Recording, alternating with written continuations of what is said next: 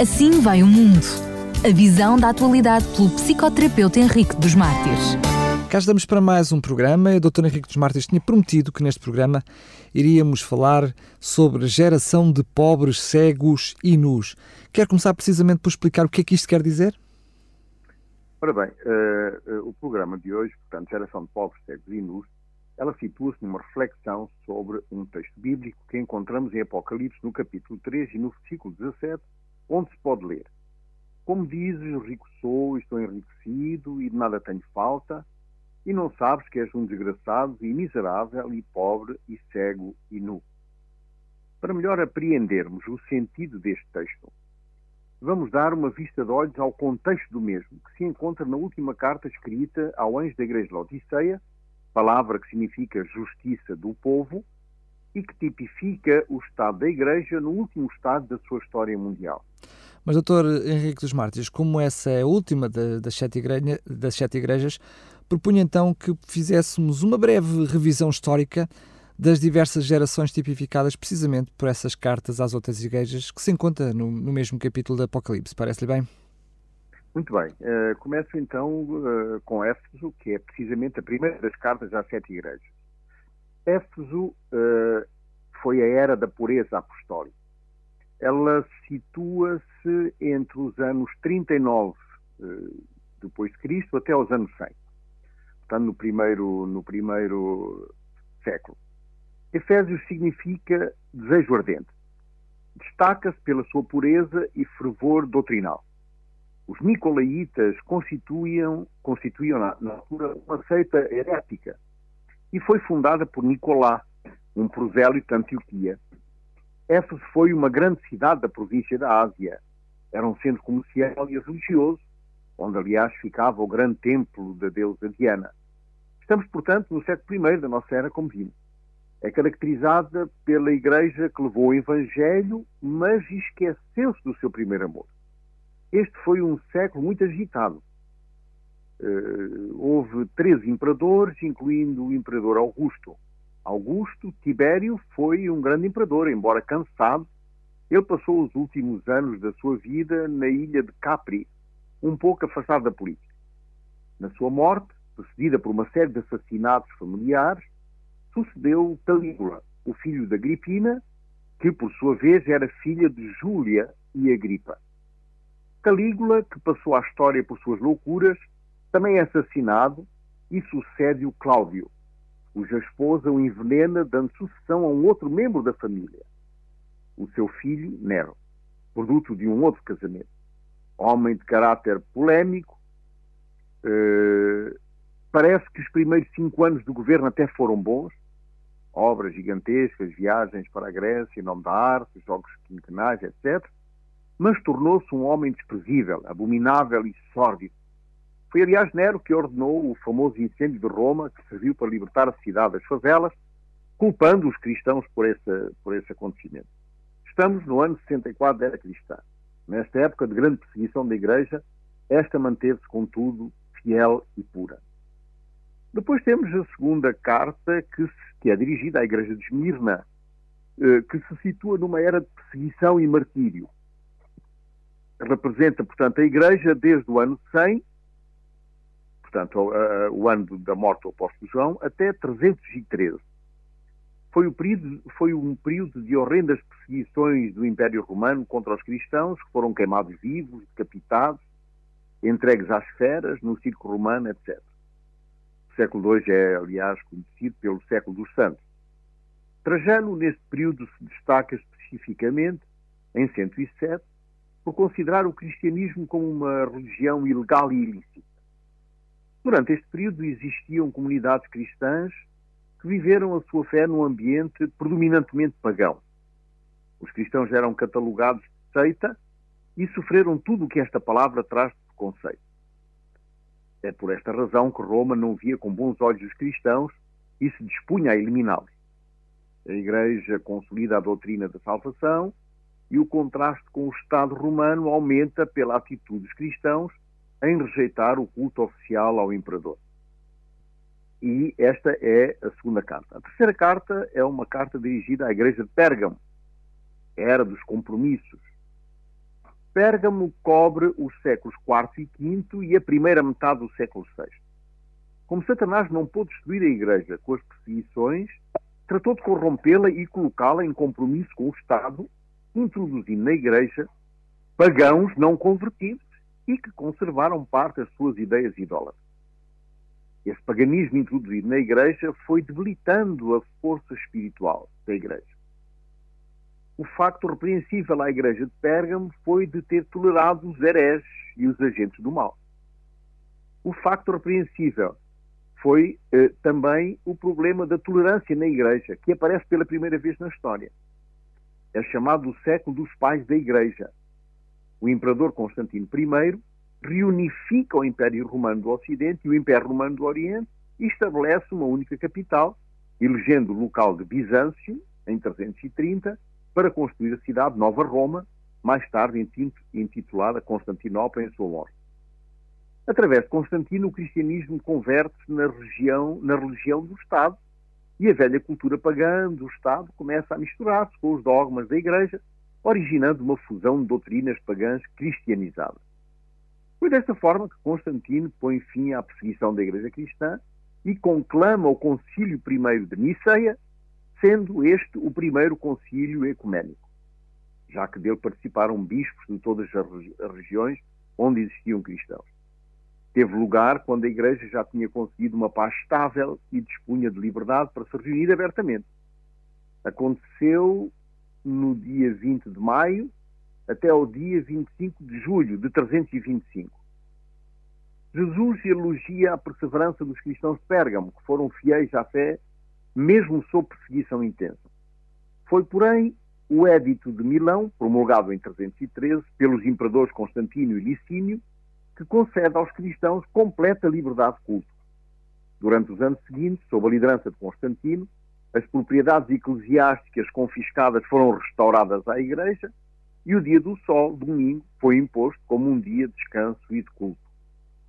Depois tem a carta dirigida à igreja de Tiatira. Esta era uma era, foi uma era da apostasia. Representa, portanto, o período que vai desde o século VI ao século XV. É chamada e conhecida como a Idade Média. Começa com a queda do Império Romano do Ocidente e a Idade Média foi este período da história europeia que deixou vestígios profundos no continente europeu. Marcado por importantes eventos históricos, o início e o fim deste período foram marcados por grandes mudanças culturais, políticas, religiosas, sociais e económicas, tornando-se um dos períodos mais deslumbrantes da história. A Igreja, neste período, paganiza-se. O século VI compreende o início da Era Obscura, o Império Romano tinha desaparecido e os povos bárbaros ocuparam o seu lugar. No período inicial da Igreja Cristã, todos os bispos possuíam quase que a mesma autoridade. Mas entre 313 e 590, o bispo romano passou a ser reconhecido como o primeiro entre os iguais. Com a ascensão de Leão I ao trono episcopal, em 400, o bispo de Roma começa a reivindicar mais explicitamente a sua supremacia sobre os demais bispos. Alguns dos bispos romanos da segunda metade do V século eram homens poderosos e não deixavam passar nenhuma oportunidade que pudessem para expandir o seu poder.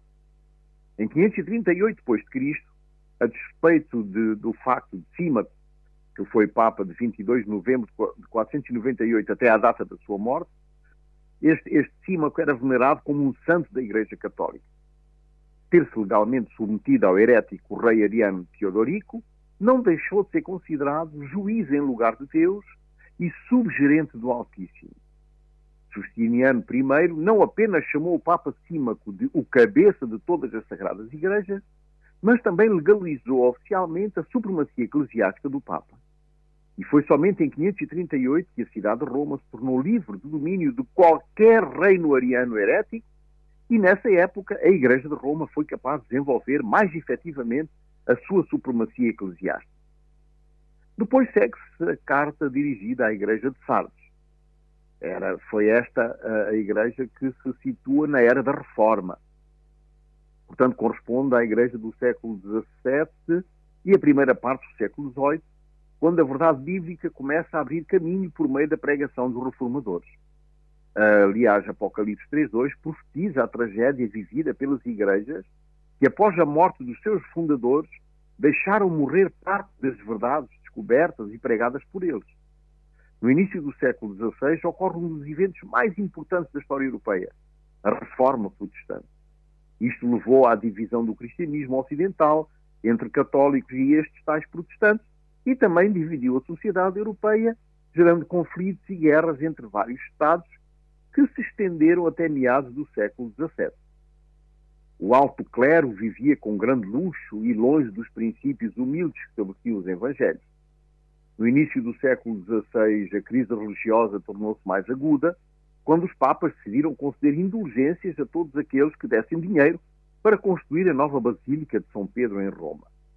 Um grupo de humanistas cristãos, incluindo Tomás More e Erasmus de Roterdão, denunciou a, a situação da Igreja, a corrupção, a falta de preparação religiosa e intelectual de muitos sacerdotes e o apego às riquezas e não aos valores cristãos profundos. Foi nesse ambiente que surgiu a reforma. Embora nenhum destes humanistas citados tenha dado o passo para romper com a Igreja Católica. A reforma protestante foi, no entanto, iniciada pelo frade agostiniano alemão Martinho Lutero, professor de teologia em Wittenberg. No ano de 1517, pregou na porta da igreja daquela cidade um documento que continha 95 teses, que resumiam os motivos da sua crítica ao Vaticano. Essas teses são consideradas heréticas pela Igreja Católica e em 1519 Lutero afasta definitivamente o catolicismo ao negar o primado do Papa. Isso provocou sua excomunhão e expulsão da Igreja. Martinho Lutero, na elaboração das suas teses, partiu da necessidade de uma religião interior baseada numa comunhão espiritual, humilde e receptiva com Deus. No século XVI, o continente europeu foi abalado por uma série de movimentos religiosos que questionavam abertamente os dogmas da Igreja Católica e a autoridade do Papa, sobretudo. Apesar de perseguido pelo Vaticano, Lutero é amparado pela aristocracia, traduz a Bíblia para o alemão e funda uma nova igreja. Os protestantes, também chamados evangélicos, dividem-se atualmente em três grandes grupos de afinidade teológica o do protestantismo histórico, criado a partir da Reforma, o pentecostal, surgido no começo do século XX, e o neopentecostal, o grupo mais recente. Depois vem, vem a carta a Filadélfia, que era a era do reavivamento, justamente. Filadélfia, que quer dizer amor fraternal, representa a última parte do século XVIII e a primeira parte do século XIX, com o nascimento da expansão missionária e a organização das sociedades bíblicas começa a estudar-se Daniel e o Apocalipse e surgem os maiores reavivamentos da história. É nesta época que surge o Tratado Latrão, lavrado entre o então Reino da Itália e a Santa Sé. É ratificado justamente em 7 de junho de 1929, dando fim à chamada fronteira ferroviária. Os pactos consistiam em três documentos que reconhecem, primeiro, total soberania da Santa Sé no Estado do Vaticano. Segundo, predominância da religião católica no Estado italiano. E terceiro, convenção financeira acordando a liquidação definitiva das reivindicações da Santa Sé por suas perdas territoriais e de propriedade. Os acordos tinham sido assinados no Palácio de Latrão em 11 de fevereiro de 1929 entre o Estado italiano representado por Benito Mussolini e a Santa Sé representada pelo cardeal Pietro Gaspari, secretário de Estado do Papa Pio XI. Os documentos regulam a questão romana que envenenava, aliás, as relações entre o papado e o Estado unitário italiano, depois que este tinha sido anexado por Roma em 2 de outubro de 1870, pondo fim à existência milenar do Estado pontificado. O acordo criou um novo Estado, chamado Vaticano, que é o menor em extensão territorial do mundo, dotado de apenas um quilómetro quadrado. Porém, é soberano, neutro e inviolável e governado pelo Papa. O Estado Vaticano, instrumento da Santa Sé, foi assim definido no preâmbulo do tratado. Dado que para assegurar à Santa Sé a independência absoluta e visível, é preciso garantir-lhe uma soberania indiscutível, mesmo no domínio internacional, ao mesmo tempo que se dá conta de que é necessário constituir, com características específicas, a cidade do Vaticano, reconhecendo por isso à Santa Sé, sobre essa mesma cidade, a plena propriedade, o domínio exclusivo e absoluto e a, e a jurisdição soberana. O Papa é, nessa altura, reconhecido como o chefe de Estado temporal do Vaticano, com todos os poderes, legislativo, executivo e judiciário. O governo efetivo é delegado a um governador-geral. Em caso de vacuidade, o poder passa ao Sagrado Colégio dos Cardeais. A ferida mortal do Apocalipse 13.3 foi finalmente curada. E depois a última carta, que é aquela que nos situa, a nós, como a Igreja eh, dos últimos tempos e como a, o período, a geração dos últimos tempos também. Apesar da triste condição desta Igreja, que é conhecida como a Igreja morna, da sua autossuficiência e miséria espiritual, Deus continua a amá-la. Não tolera os seus erros, claro, mas dirige os conselhos mais comovedores, inclusive faz a mais terna oferta, entrar em comunhão íntima com ela e levar a Igreja a abrir o coração à influência do Espírito Santo. Os seres humanos respondem aos avisos do Apocalipse de acordo com o estado da sua mente e do seu espírito. Alguns temem, outros arrependem-se, a maioria ignora e outros fogem. Outros ainda blasfemam e não poucos contendem contra Deus. Aliás, cada nova geração parece temer menos a Deus. Mas, curiosamente, na sociedade contemporânea também costumamos apelidar as gerações, como por exemplo a geração Y, que é precisamente a minha geração, e mais recentemente ouvimos até uma forma depreciativa de falar na geração rasca, e agora, com a crise, eh, a geração arrasca. Sim, na realidade, eh, não é algo novo. O mundo atravessa e atravessou várias gerações. De 1901 a 1924, conhecida como a geração grandiosa. Depois aparece 1925, 1942, a geração silenciosa. 1943, 1960, a geração baby boomer. 1961, 1981, a geração X. 1982, 2001, a geração Y. E de 2002 em diante, a geração Z. Uma das contribuições feitas pela geração boomer foi a liberdade individual. Boomers são frequentemente associados ao movimento dos direitos civis, à causa feminista da década de 70, aos direitos dos homossexuais, dos deficientes, bem como o direito à privacidade. Os baby boomers atualmente constituem a principal força na liderança política, cultural, industrial, académica e de classe nos Estados Unidos. Bill Clinton, George Bush, ambos nascidos em 46, são desta era baby boomer e ilustram amplamente o espectro de valores e atitudes adotados por este grupo da maior geração da América. O termo geração X foi inventado em 1964 para definir uma série de comportamentos nos jovens britânicos que quebraram os padrões e costumes sociais anteriores. O estudo original revelou atitudes de rebelião nos adolescentes, como, por exemplo, não acreditar em Deus, não gostar da rainha, fazer sexo antes do casamento, não respeitar os pais e adotar música rock e punk como um ritmo agressivo, como forma de sublimar as suas revoltas interiores. O punk rock, em combinação com o hard rock, resultou num outro importante fenómeno musical e cultural no final dos anos 80 e início dos anos 90, a saber o grunge, com grupos como Soundgarden, Mudhoney, Nirvana ou Pearl Jam. Ou Jane. A geração Y engloba, portanto, pessoas nascidas entre 76 e 2001. Muitos dessa geração eram adolescentes ou adultos jovens durante a década de 90 e início dos anos 2000. Essa geração experimentou, talvez mais do que qualquer outra, a dissolução da família.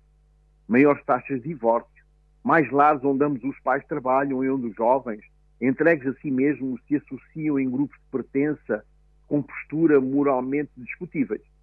Em comparação com seus pais e avós, esta geração deixou uma nefasta influência nas relações familiares. Gerou-se uma confusão na definição da família nesta época. Outro fenómeno desta geração é definida como tendo um relacionamento íntimo com a tecnologia, de acordo com os resultados revelados em livros como Conexão, Conexão à Geração da Net.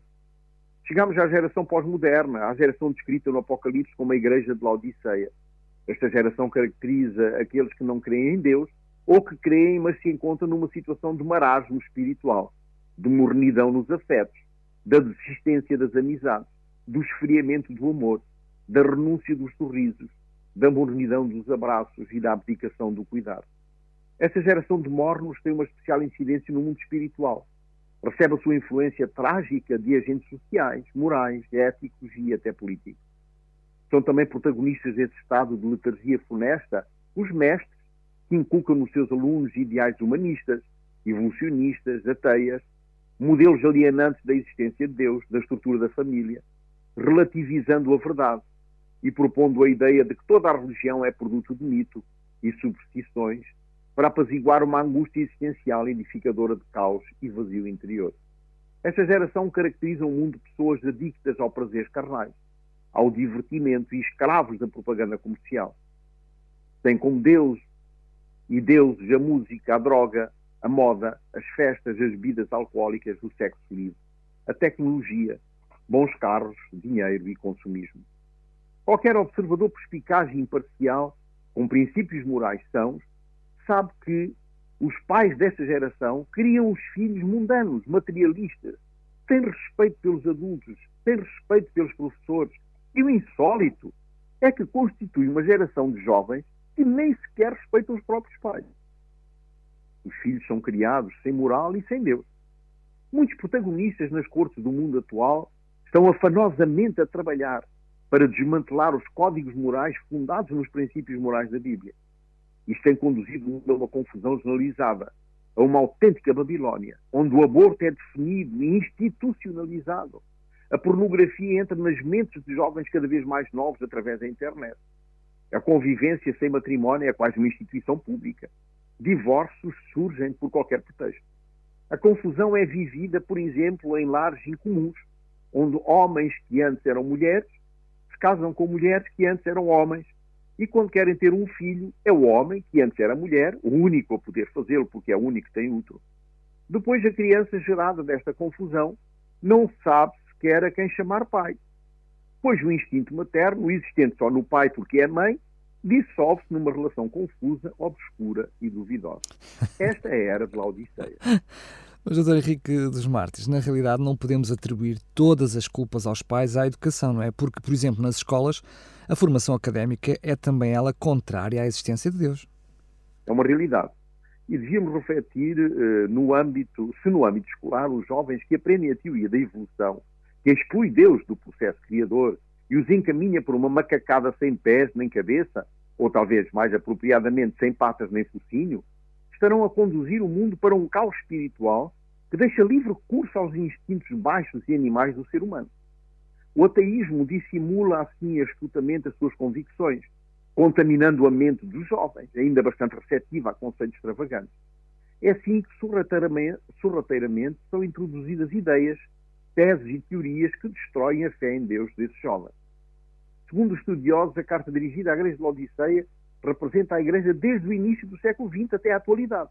Podemos, portanto, afirmar que estamos hoje a viver o período representado por esta carta. A primeira locução que surge no texto afirma que Cristo conhece as obras desta Igreja e afirma que essas obras não são nem frias nem quentes. Ou seja, ao contrário de Filadélfia, as suas obras não eram favoráveis às exigências do, do Salvador. Cristo aponta esta igreja como sendo morna, ou seja, espiritualmente indiferente. É uma igreja que carece do fogo do Espírito Santo do fervor que deve caracterizar os redimidos do Senhor. Uma igreja carente de amor, de reverência e da consciência da presença de Deus, ou seja, do temor do Senhor. Mas o Senhor continua dizendo: Oxalá fosses frio ou quente. Quer dizer, mais valia uma igreja fria, um grupo de pecadores sinceros, afastados de Deus, é verdade, mas com a faculdade de escutar o Evangelho e até de serem salvos. Ou então, ser quente, um grupo de crentes sinceros, cheios do Espírito Santo e com um empenho profundo no testemunho do Evangelho. Contudo, a característica desta igreja é a mornidão. Conhecem a Cristo, conhecem a sua palavra e afirmam servir e adorá-lo, mas não passa de uma pretensão. Pessoas disfarçadas em pertencer à igreja de Cristo, mas têm as características morais e éticas de, desta, desta, desta, desta igreja. Nem são pecadores sinceros, nem servem a Cristo com interesse de propósito. Para Deus é melhor um pecador candidato ao arrependimento que um morno moralista quase arrependido. Mas parece um pouco contraditório com o que vivemos atualmente. Apesar de não ser global, a verdade é que vivemos num mundo em que apela à liberdade religiosa e nunca se viu tantas igrejas, religiões e dominações como nos dias de hoje. Mas essa é precisamente mais uma característica dos membros desta igreja de Laodiceia. Até parecem ser prósperos em conhecimento, mas confiam mais nas suas riquezas intelectuais deixam de depender de Deus e confiam na sua sabedoria filosófica. Tornam-se assim um simples grupo religioso que descuida a necessidade de uma relação profunda com Cristo. Esse é o sinal da mornidão de Laodiceia.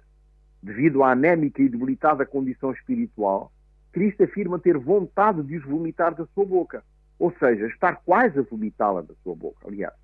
Isto quer dizer que ainda existe a possibilidade de evitar essa expulsão emética se passasse a revelar um genuíno arrependimento e mudança de mentalidade. As bebidas quentes ou frias proporcionam prazer, gosto no paladar, ao passo que as bebidas mornas são enjoativas e eméticas. Esta mesma sensação produz uma igreja morna no paladar de Deus. O seguidor de Cristo é chamado a entregar-se totalmente a um compromisso incondicional com as solicitações de Deus. A riqueza mencionada no texto tem a ver com o sentimento que já se tem tudo, não falta mais nada. Um espírito de suficiência que afasta a igreja da fundamental consciência de que sem Cristo nada é e que mesmo tendo um doutorado em teologia ou em pós-doutorado em ciências do Antigo Testamento ou do Novo Testamento, todo esse conhecimento, com toda essa riqueza literária, não passa senão de trapos de imundície. É imprescindível desenvolver uma íntima percepção da dependência constante do poder de Jesus como meio de obter poder para viver de forma piedosa no meio, no, no meio desta geração corrupta, desumana e insensível. Num tom, num tom sarcástico, Jesus diz à igreja: já que tu afirmas, asseguras, crês que não precisas de nada, que as tuas riquezas te bastam, que o teu esforço, as tuas boas obras, as tuas decisões estéticas e nutricionais chegam para ganhar o céu, eu te digo que na tua soberba espiritual não passas de um coitado, talaiporos no grego, arruinado, miserável, pobre, cego e nu. Cristo revela a verdadeira condição da igreja, convencida de que é suficientemente rica e tem na sua vida tudo o que é necessário para, para a qualificar para o reino de Deus, e por essa mesma razão estar irremediavelmente perdida na sua arrogante condição, extraviada e inútil. O grande problema é que Laodiceia é cega, não consegue ver a realidade da sua condição de pobreza espiritual. Laodiceia abre as portas à entrada do mundanismo e do secularismo. O mundanismo é tudo aquilo que faz do pecado parecer normal e o que é correto parecer estranho. O secularismo é o inverso da espiritualidade. É uma forma subtil, capciosa, ardilosa, disfarçada de corrupção no seio da própria Igreja. O secularismo define aqueles que se dizem religiosos, mas vivem sem Deus. É um modo de vida e de pensamento que é seguido por aqueles que se dizem cristãos, mas sem referência a Deus ou à santidade requerida pela palavra de Deus. Laodiceia é uma igreja permissiva, ostenta riqueza na forma como vive no mundo, e no entanto Jesus os considera nus. Enfatizam a riqueza económica, mas estão espiritualmente nus. Nus nas vestes da justiça, as quais só Jesus pode usá-las para nos cobrir. Um contraste marcante com a igreja de Esmirna, à qual Jesus disse: Eu conheço as tuas obras e a tua tribulação e a tua pobreza, mas tu és rico. A geração referente à igreja de Laodiceia é uma geração que tirou os olhos de Deus e colocou sua confiança na ciência, nas filosofias orientais e no, humanismo ateu, o qual centra a sua atenção no valor dos seres humanos, dando importância ao pensamento racional em detrimento do pensamento espiritual ou de qualquer outra doutrina religiosa.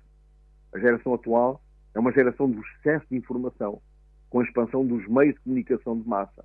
Os meios digitais vieram ainda sobrecarregar o mundo de mais informação, nem sempre confiável, por estar carregada de subjetividade. A verdade passou assim a ser uma realidade individual, que se apoia na opinião individual e não na palavra de Deus. Um outro cariz desta geração é a passagem de uma economia de produção para uma economia de consumo. Instala-se o consumismo compulsivo. Consomem-se produtos, espaços, ídolos, ideias, corpos alienados das verdadeiras necessidades. A geração da Laodiceia constitui-se pessoas convencidas que são cristãs, e que testemunham nas suas relações conflituosas, vinculadas à sua vivência superficial, baseada nas obras do parecer, no fazer intoxicante e no apontar do dedo, no lugar de estender a mão. E pronto, terminamos aqui a nossa volta sobre a Igreja, sobre esta geração de cegos e nus, e no próximo programa vamos tratar de um outro assunto que eu intitulei O futuro só se liberta através da regeneração do passado. Muito bem, e depois de conhecermos o, o, passado, que é o hoje, não é? Que é o nosso, que é antes de ser o futuro, bem precisamos de regeneração. Obrigado, Dr. Henrique dos Mártires. Até ao próximo programa. Até ao próximo programa, um abraço. Assim vai o mundo. A visão da atualidade pelo psicoterapeuta Henrique dos Mártires.